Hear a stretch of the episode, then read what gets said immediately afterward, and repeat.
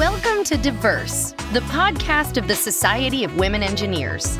SWE is a catalyst for change in the engineering industry, and one of the biggest ways we inspire that change is through our annual SWE Conference for Women Engineers and Technologists. This year's conference, WE21 in Indianapolis, Indiana, will help attendees at all ages and stages learn, connect, and grow.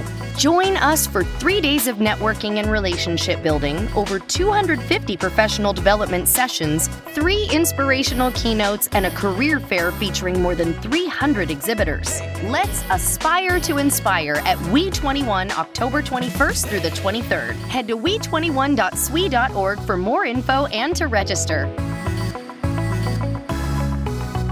Hi, I'm Heather Doty, FY21 President of the Society of Women Engineers. Welcome to SWE's Diverse podcast series. Please remember to add this podcast to your iTunes and like or follow us on social media. Visit SWE.org for more details. I'm joined today by Dr. Nia Peters, a research electrical engineer with the Air Force Research Laboratory in Dayton, Ohio. Dr. Peters received her PhD in electrical and computer engineering from Carnegie Mellon University, a master's degree in software engineering from Auburn University, and a bachelor's degree in computer engineering from Howard University. She is fluent in Japanese, French, and Brazilian Portuguese. Along with engaging in formal studies in the field of electrical and computer engineering, Dr. Peters has blended her love for language learning development with research on natural language processing technologies. Her research focus is on the design of spoken and natural language processing interfaces that facilitate human-machine collaboration and teaming. Thanks for joining us today, Dr. Peters. Thank you for having me, Heather. How are you doing? I am great. I am excited for this conversation because my mother also majored in a bunch of languages, so this is kind of combining a little bit of family interest for me. Wonderful. That's very exciting. So you work at the Air Force Research Laboratory, referred to as AFRL, in Dayton, Ohio, as a research electrical engineer. So before we get into your specific title, can you tell us a little bit about what AFRL is, what they do? Sure. So the Air Force Research Laboratory, or AFRL, was actually established back in 1997 here at Wright Patterson Air Force Base in Dayton, Ohio, where I work. And high level, you can think about AFRL as being the scientific organization of the Air Force. It's operated by the United States Air Force Material Command, or AFMC, and it's really responsible for producing a lot of the science and research that eventually gets pipelined into the warfighters' day-to-day activities. We're composed of 8 technical directorates, 1 wing, and 1 office of scientific research. And each of those technical directorates and the wings and the scientific research organizations, they all have a specific focus. So there's information systems, sensors, material and manufacturing, human performance. And I actually belong to the latter. So I'm a part of the 7th, 11th Human Performance Wing, and that's comprised of the Airman System Directorate and also the United States Air Force School of Aerospace Medicine. But overall, what we do at AFRL is we consider ourselves dedicated to leading the discovery, development, and integration of aerospace warfighting technologies, and overall providing warfighting capabilities with respect to the airspace and cyberspace forces. Well, that is a lot of really cool stuff. What originally drew you to work at AFRL? Sure. So that's actually an interesting story, and I'll keep it short for your audience. But the second year of my PhD program, I actually took an internship at AFRL, and it was through this summer internship program called the Reppinger Internship Program. And at the end of, maybe your audience will be interested in this, but the Air Force actually has a lot of different internship opportunities all the way from high school, all the way up until PhD. So Reppinger is just one of those programs. So I encourage people to just Google like Air for All internship programs if they're interested in opportunities in the summer. So I digressed a little bit, but just wanted to promote some of those opportunities. But I was actually a product of the Reppinger internship program. And at the end of the program, we had to give a presentation of the work that we'd done for the entire 12 weeks. And my presentation was well received. In fact, actually, 3 people from 3 different organizations came up and said, hey, we really like the work that you're doing. Have you ever considered the SMART Scholarship? And the SMART Scholarship is a scholarship that will fund your higher level education. That work should port over into an objective of AFRL. And then after you finish your studies, you go right in as a civilian. And so it's a really nice opportunity to do the work you love, and that work is well received by the organization. And then you have a job waiting on the other end. And so my response to that query was, yes, I do know about the SMART Scholarship, and I have actually applied 2 times before, and I was rejected. 2 times before, once in undergrad and once during my master's degree. And so they said, don't worry, don't be discouraged, apply again and use some of the work that you've done to kind of propose. That's part of the application is an actual research proposal. So long story short, I did that. I was accepted finally after 2 times of rejection. And that's all she wrote. AFRL funded my PhD dissertation. That dissertation work was of interest to the AFRL. So when I did start work at the organization, I was actually able to pick it up and develop it into a full research portfolio. So really, really nice pipeline and nice opportunity. And I know I think I talk more about how I got there, but really what interested me is going back to the Reppinger program. When you go into the program, you're going in with an orientation. And during the orientation, there are these different people talking about different problem spaces within the organization. And that was very intriguing to me. I just didn't realize there was this organization that had all of these amazing and complicated problems out there to solve. So with the heart of a researcher and an engineer, that was very appealing to me. I was just very excited about all of the problem spaces and opportunities. Very cool, and a great tale of resilience and trying again for the 3rd time. 3rd time's a charm. Good job. Right. Thank you. Well, going back to your title, like what does the day-to-day of being a research electrical engineer look like? Yeah, that's the cool thing. Like every day is completely different. So I'm a bench level researcher and I do everything from reading through literature, writing literature reviews. I review proposals and publications. That's a part of my work, attending research meetings, planning and running experiments, analyzing data, coding, writing proposals. So I span the gamut of in terms of things that a researcher can do.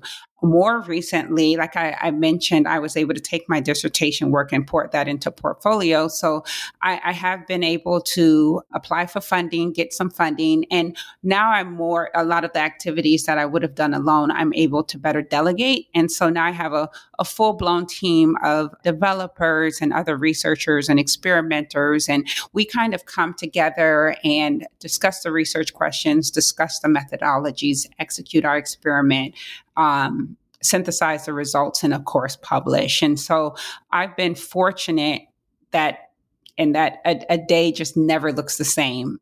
But overall, I engage in the entire research pipeline. And I do that with a group of very talented and very knowledgeable teammates and experts. Fantastic. Mm-hmm. So a major part of your work surrounds natural language processing technologies. Could you help us understand what those are? Sure, I'd be happy to.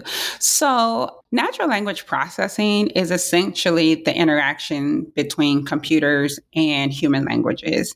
And It involves a computer's ability to receive language, process and understand it, and then respond appropriately. So a subset of problems are like speech recognition, which is converting speech to text-based.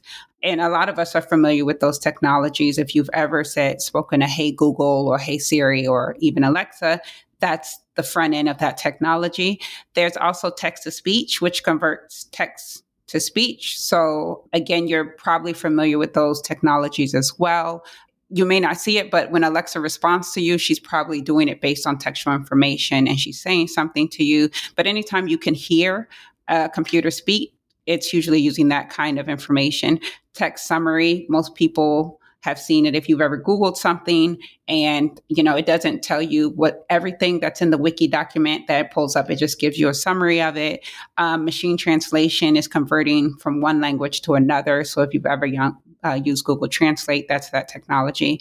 And then a lot of other sub problems. So natural language understanding is really trying to get these systems to provide context. So it may understand the exact utterance or sentence that you said, but it has to provide some context. So for instance, if you're talking to a booking system, it has to kind of parse out what you said and try to map that on to what the system can actually do. And then natural language generation, that's where I dabble. And that's really about how a system should actually respond to you. And that's a whole nother set of problems. So a lot of interesting spaces. And I really only skimmed the surface with some of probably the larger problems or larger areas of exploration within natural language processing. Well, speaking of what you do, then, what are the goals of your research in particular with these language technologies? And could you give us an example of how they'd work? Oh, sure thing. Sure. So like I mentioned, I'm interested in natural language generation, which again has to do with how a system should respond.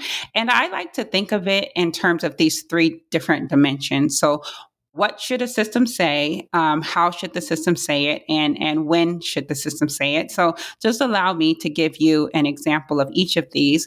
So in terms of what a system should say, you can think about this in a lot of different ways, but what we've really been focused on is what a system should say in terms of how it should respond to communication errors. So if many people have interacted with these systems, and you may notice sometimes you say things, but the system will say, I don't understand. Can you repeat that? Or, you know, it may just cut off on you, which is unfortunate. And we are always thinking about how can you make this a more robust interaction? So a system can actually misunderstand you at different levels. You know, maybe it received a signal from you, but it was a bunch of noise. So it can't process that into anything useful. Or maybe a system received your message, but it got one of your words wrong. Or maybe a system understood, or it has the whole message, but it just doesn't have the capability to process. And so what we're interested in natural generation is giving these systems appropriate feedback clarification mechanisms. So if it really didn't hear you, it can articulate, hey, I didn't understand you. Can you rearticulate? Or I thought you said this, can you confirm or not? And so this is just a step up from the canned expressions that systems are used to giving back and really making this more of a robust way of presenting information. So that's one of our problems in terms of what a system should say. For how a system should say it, we're really just interested in integrating more emotion into what are called text-to-speech or speech synthesis technologies. Those are the technologies that speak back to you. A lot of them sound really robotic right now. And so especially in the military context where there are some messages that have to be delivered with a bit of urgency or importance. And so that's one of the things that we're interested in spinning up is how do you manipulate the output signal of how a system responds and make it sound more urgent? Should it be louder? Should we mess with the speech rate to make it sound more urgent? So that's one of the things we're interested in within that context. And then finally, we're interested in the timing or when to send information. And really what we're thinking about is, and I always like to give this example. So imagine you and I are in a car and we're trying to figure out what we want to eat. And, you know, if a system is just listening in, rather than us having to explicitly ask, like, hey, Google, hey, Siri, or ask them for any information, what if this system could just listen in on our conversation? And, you know, it infers something from the fact that I mentioned pizza and says, hey, you know, Nia, there's actually a pizza restaurant. It's 4.8 rating. You know, it's 2 miles ahead. Do you want me to navigate? That would be the output. But one of the questions is, when is that the appropriate time to send that information? Should the system have a button mechanism? Should it wait for pauses in the interaction? And then it's dependent on what kind of information. In that example, it's a cooperative interruption. It wants to help us with what we're doing. But what if it wants to tell us that there's traffic up ahead? It doesn't have anything to do with what we're talking about. So we're looking at ways to make that kind of technology a reality, and always with the idea of evaluating how a human feels about it. So it's not just, oh yeah, this is what we want to engineer, but we want to evaluate usability and human performance. How do people engage with the system based on the algorithms that we're making? So I'm sorry, that was a lot. Well, you do a lot of important work. These are kind of the spaces I work in. So it's cool. Well, you know, speaking of all this, lots of current work you've been doing, I understand you recently participated in AFRL's Inspire 2021 event. So I'm hoping you can go into what is that event? Oh, sure.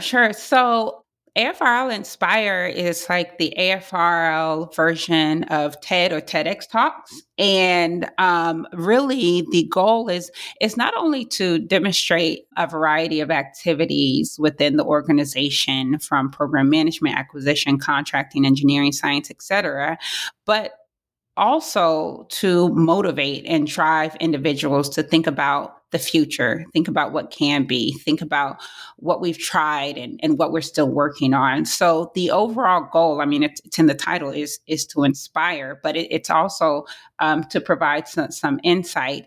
And one of the cool things that one of the side effects of kind of what I got out of this experience is that I shared this opportunity, or I shared the event, with people outside of my organization. So my friends and my family. And one of the cool things is they actually came back around and they were like, wow, you know, we're familiar with TED Talks, you know, we're familiar with TEDx, but, you know, just seeing this event, you know, we went back and talked to members in our organization and kind of pointed them to us and like, hey, can we do something similar? Or, you know, did you know this was going on? And so it was nice to hear in my organization, people appreciated the event, but it was even cooler, even outside of the organization, that people were very receptive of some of the things that we were doing internally. So that was a real cool side effect as well. Yeah, so I know that the talk can be found on AFRL's YouTube channel, so everybody should go listen to it, watch it, and listen to it and hear more directly from you. But, you know, maybe you can summarize what takeaways from your talk you hope folks left with. Oh, sure. So really what I wanted to illustrate as a takeaway are I wanted to give an example of what I envisioned as a future capability of conversational artificial intelligence systems or conversational AI systems. And so I kind of mapped that back to a childhood dream of this AI system that I wanted to see in my future. And my goal, or the biggest takeaway, is I hope that people were able to see some of the current capabilities, some of the things we're not working on, but I also wanted to demonstrate some of the challenges that we are still working on and package that in a way to not only show, hey, this is what the future could look like, but really show, hey, here's some of the difficulties that we're still struggling with. And you know, here's the work we're doing to overcome that. So I hope I was able to show the future, what it could look like. And I think I tried to do that by just having a conversation with the AI system. But I hope that that conversation with the AI system also showed people that there are still some limitations, and we're working to make those better. Absolutely. Very cool. Well, stepping back from like the day-to-day of your career, let's talk more about language. Where did your love of language originally start? Sure. That started when I was 8, and my mother was a Fulbright fellow in Egypt. So she spent 6 months there, and we went to visit her. My father, my brother, and I went to visit her for 2 weeks. And when we were there, my mother let my brother and I go to the market. And I remember asking her for just a few phrases that I could use. And she gave me yes, no, thank you, like very basic phrases. And she also reminded us that when we get to the market, never to take the first price. You know, there's opportunities to bargain. So work on that.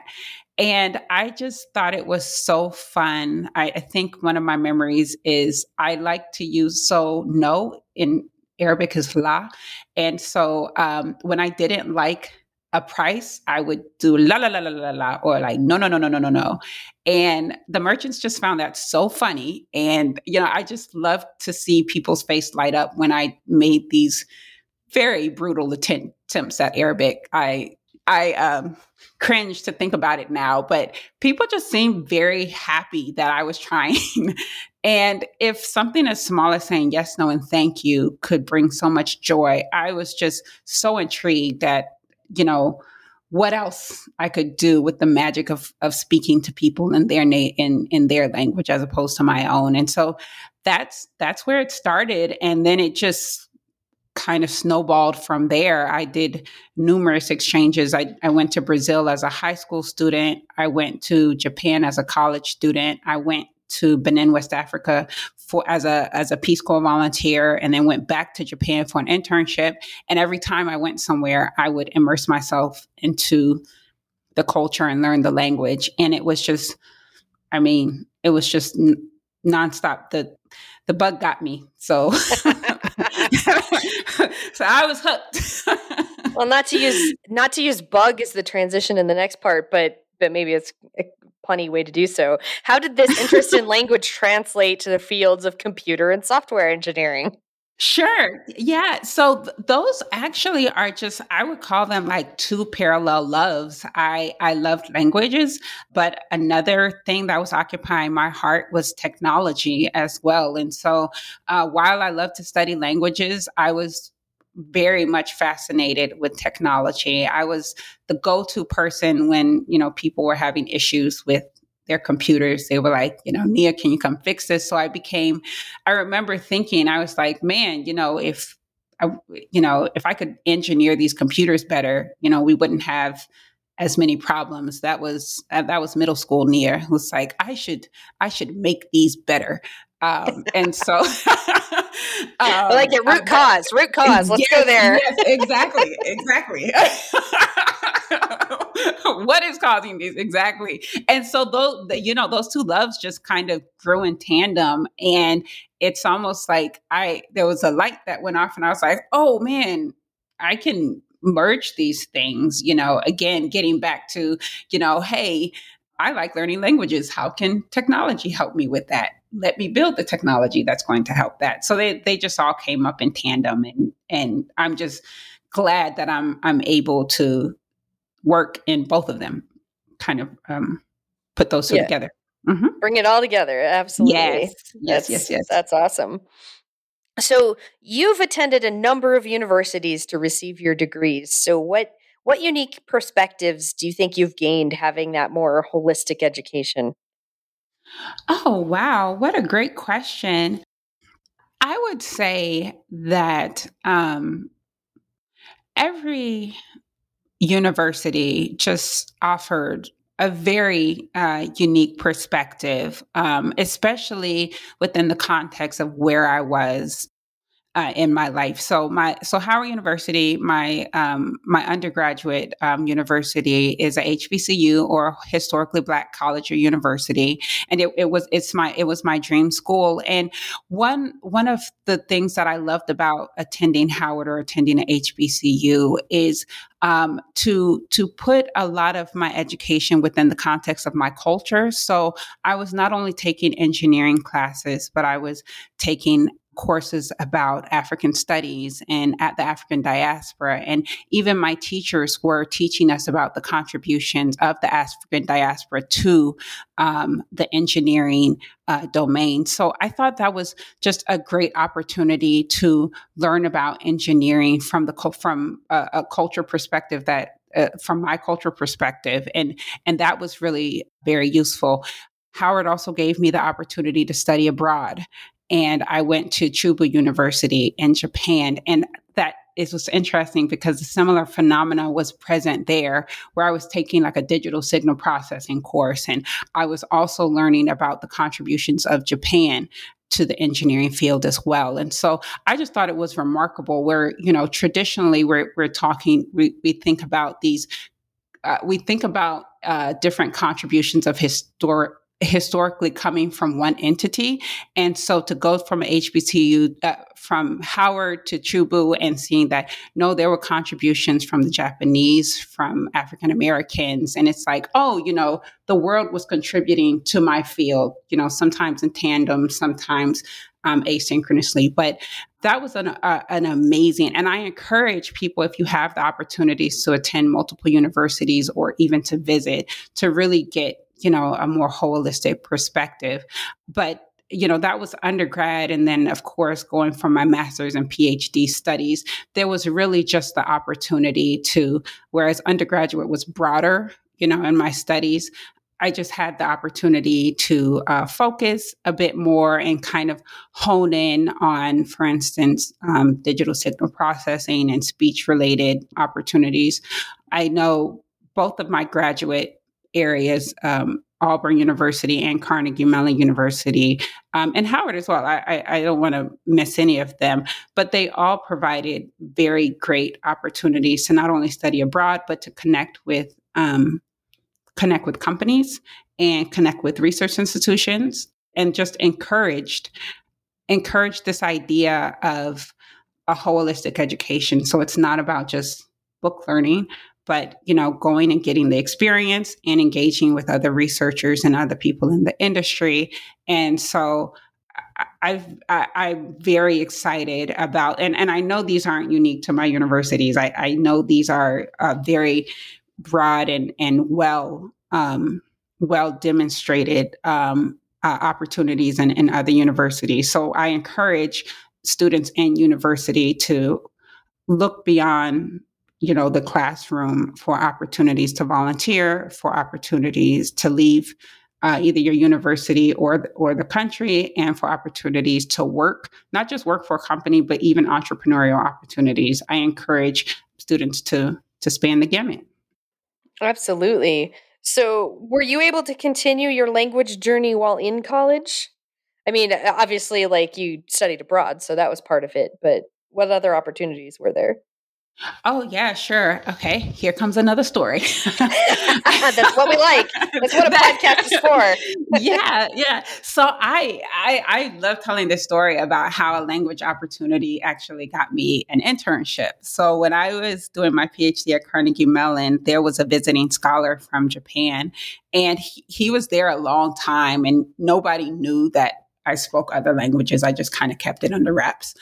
But I remember thinking to myself, man, you know, this is such a limited opportunity. This is a great opportunity. There's someone here. They speak Japanese. And I admit I was a little embarrassed because I hadn't used Japanese in a long time. And I just didn't know what I was pretty sure it was in a really bad state. And I just didn't want to offend anybody. But I got up enough nerve and enough courage to approach my colleague. And I really just went into his office and just started speaking Japanese, and essentially said, hey, I lived in Japan for a while. I used to speak it. I'm losing it. But, you know, if you don't mind just having small conversations with me now and again, you know, I'd love that. And he was so excited. I mean, he just started speaking in Japanese, and I was like, whoa, very fast. But I caught most of what he said, and he was just so excited. And we had a small conversation, and, you know, that went down, and, you know, over time we would just have these small conversations with each other. But long story short, a few weeks and months later, he said, hey, at my company, we're taking interns. Do you want to intern over the summer? And I was like, whoa, he said, I feel like because you speak Japanese, you'd be okay. I was like, wait, is the internship in Japanese? And he was like, no, it's in English, but you'll probably be okay living in Japan, won't you? And I was like, yes, sign me up. So I just thought that was, just one of those times where, using my language. And I don't know if that was the direct relationship, but in my head, it mapped onto, yes, you spoke the language, you demonstrated that you had, you could speak and that may have opened up the door to this opportunity to do an internship. So that was my first internship during my PhD program, was at NEC in Tokyo, Japan. So cool. Yeah, that's actually, that's great. You're like, oh, I speak a little Japanese, and I know, I've been in the same situation where I could try this out, but I might sound silly. So good for you for breaking out of the comfort zone and see what opportunity came out. Thank you. I'm glad you mentioned that, because it really is nerve wracking. I have plenty of language stories where I've put myself out there, and I don't know how many people I offended, but I always have an apology in my back pocket and I'm not a native speaker in my back pocket. That's probably a good first phrase to learn when you're going to embark upon this. I like it. Good advice. Speaking of advice, I think we're about to close things out. So just kind of more holistically, what advice do you have for young researchers looking to follow a similar career path to your own? Oh, wow. Let's see. I would say first and foremost, actually, I'm going to use the word you use, holistic. I think that's a great word to think about. Whatever your career path is, I truly believe in a holistic approach. Grab what you can. If you're interested in engineering, yes, we know about engineering courses and, we know about basic math, science, and physics courses, but it's okay to step out and learn about business and learn about the environment and learn about languages.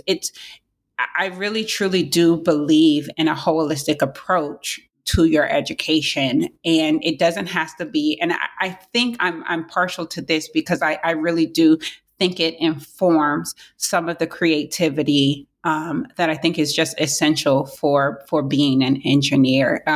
So I would recommend that, rather than getting, and I know engineering is a very rigorous area to study, but, rather than getting too pigeonholed into the grind of the engineering degree or the grind of pursuing the engineering degree or career, I'm sorry, I recommend that students step out and learn about history and learn about art and learn about languages and learn about, economics, acquisitions, things of that nature. And that's just a matter of, taking courses or engaging in volunteer experiences or, starting a small business. I believe it just takes you out of the grind of engineering and kind of gives you a nice fresh perspective. And B, I think it fuels some of the creativity that's going to be essential. So that would be, my main advice is to get that variety of perspective as you pursue a career in engineering. And maybe the last thing is just to keep in mind grit. I know maybe people have heard of the concept before of just when things get really hard, continue to pursue them. That I can say from my experience that there have been a number of times where I have wanted to quit. There have been a number of times where I've called home crying, threatening to quit. I have, there have been a number of really difficult times during this pathway.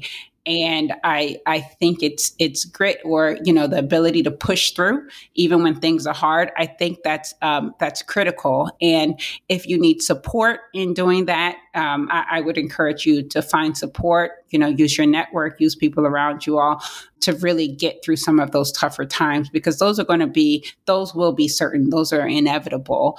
And I think using the proper resources to circumvent that can also be really helpful as you pursue. a career in engineering. That's fantastic. Dr. Peters, thanks again for taking the time to speak with us today. I'm sure that a lot of folks will resonate with your messages of grit and kind of broadening your horizons and taking a holistic approach. I know I concur wholeheartedly. I have a music degree on top of my engineering stuff. So that's absolutely wonderful. Yeah, so much of what you said resonated with me, and I'm sure the rest of our audience as well. So thanks again for chatting with us today. Thank you, Heather. I appreciate the opportunity. And I know we're low on time, but Heather, I think you mentioned in the beginning that your mother has degrees in different languages. Do you know what those languages are? Yeah, she. I think her major was actually Italian, but she also studied French and Spanish. So she did all the Romance languages. Oh, wonderful. Oh, that's awesome. And has she used them or? Not professionally, shall I say, but it's always useful. I wouldn't say she didn't use them. Her one of her primary things was doing training in technical writing and things. So anytime that you can have that background in similar languages, you can construct sentences better and all that stuff. So yes, I would say indirectly, perhaps not directly, because she was writing in English still. But Gotcha. That's super cool. That's super awesome. Wonderful. Super cool. So yeah, last little bit of fun on me, but thank you everyone for joining us today. I'm Heather Doty. For all of us, it's WE. Thanks for listening. We hope you enjoyed this episode of Diverse. Remember to head to we21.swe.org to learn more about and register for this year's conference.